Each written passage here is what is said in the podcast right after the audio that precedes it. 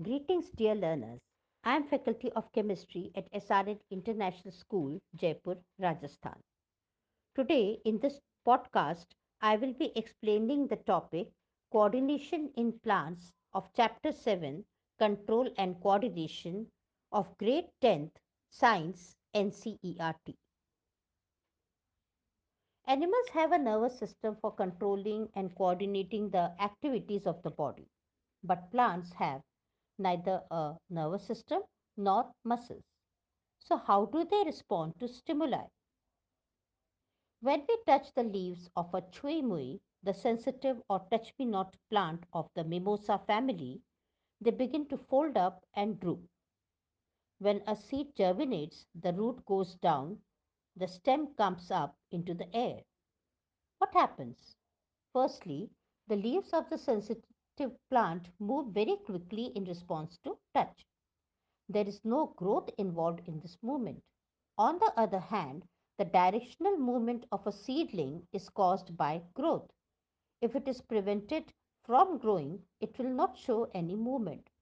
So, plants show two different types of movement one dependent on growth and the other independent of growth. So let us talk about movement in plants. So these two types of movements in plants are tropic movements and nastic movements. The tropic movements are directional movements towards or away from the stimulus and it depends on growth. They are of different types like phototropism, geotropism, chemotropism, hydrotropism. First is phototropism. Phototropism is movement of plants in response to light. If it is towards light, it is called positive phototropism. For example, bending of shoot towards light. If it's away from the light, it is called negative phototropism. For example, bending of root away from light. Second is geotropism. This is the movement of plants in response to gravity. If it is towards gravity, it is called positive geotropism. For example, downward growth of roots. If it is away from gravity, it is called negative geotropism. For example, upward growth of a shoot. Third is chemotropism. It is a movement of plant in response to chemical stimuli. For example, growth of pollen tubes towards the ovule. And last one is hydrotropism, which is the movement of plants in response to water. So, let us do the immediate response to stimulus. Now, let us think about the first kind of movement, such as that of the sensitive plant. Since no growth is involved, the plant must actually move its leaves in response to touch. But there is no nervous tissue, nor any muscle tissue. So, how does the plant detect the touch and how do the leaves move in response? If we think about where exactly the plant is touched and what part of the plant actually moves, it is apparent that movement happens at a point different from the point of touch. So, information that a touch has occurred must be communicated. The plants also use electrical and chemical means to convey this information from cell to cell. But unlike in animals, there is no specialized tissue in plants for the conduction of information. Finally, again as in animals, some cells must change shape in order for movement to happen. Instead of the specialized proteins found in animal muscle cells, Plant cells change shape by changing the amount of water in them, resulting in swelling or shrinking and therefore in changing shapes. Movement due to growth.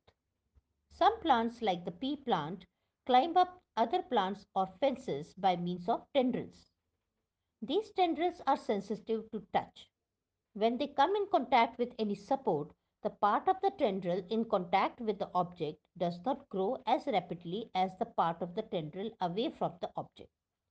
This causes the tendril to circle around the object and thus cling to it. More commonly, plants respond to stimuli slowly by growing in a particular direction. Because this growth is directional, it appears as if the plant is moving. So, environmental triggers such as light or gravity will change the direction that plant parts grow in. These directional or tropic movements can either be towards the stimulus or away from it. So, in two different kinds of phototropic movement, shoots respond by bending towards the light, while roots respond by bending away from the light. Plants show tropism in response to the other stimuli as well.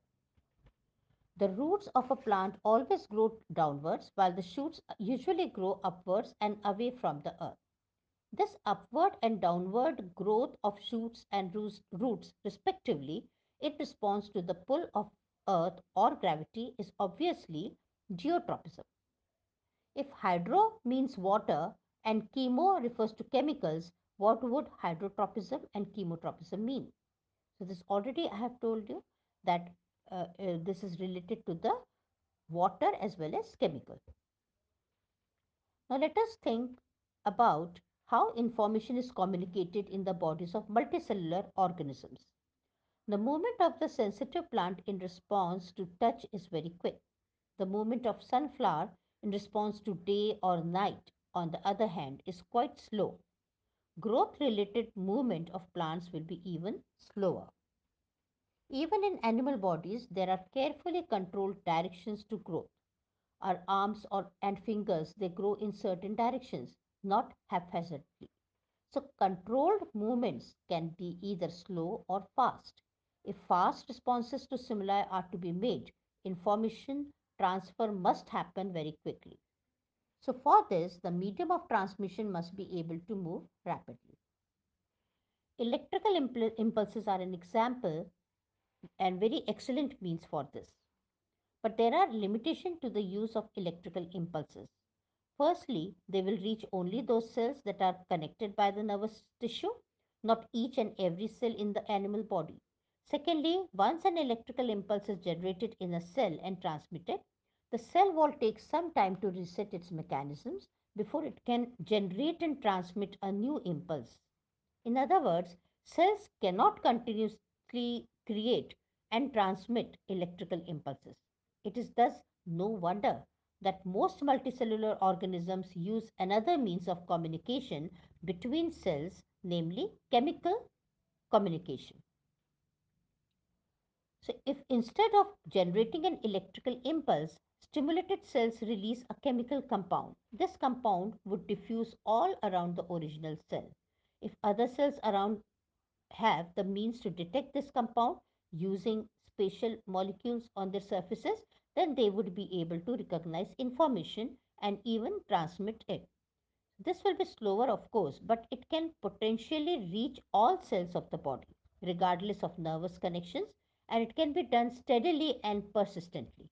These compounds or hormones used by multicellular organisms for control and coordination show a great deal of diversity as we would expect. So, different plant hormones help to coordinate growth, development, and responses to the environment. They are synthesized at places away from where they act and simply diffuse to the area of action. So, there are many examples, and uh, one of the plant hormones are gibberellins, which, like auxins, help in the growth of the stem. Cytokinins promote cell division, and it is natural then they are present in greater concentration in areas of rapid cell division such as fruits and seeds. Now, when we were talking about that growing plants that detect light, a hormone called auxin is synthesized at the shoot tip, helps the cells to grow longer. When light is coming from one side of the plant, auxin diffuses towards the shady side of the shoot. This concentration of oxygen uh, auxin stimulates the cells to grow longer on the side of the shoot which is away from light. Thus, the plant appears to bend towards light. So, that's all for today. Thank you. Bless you all. Stay safe.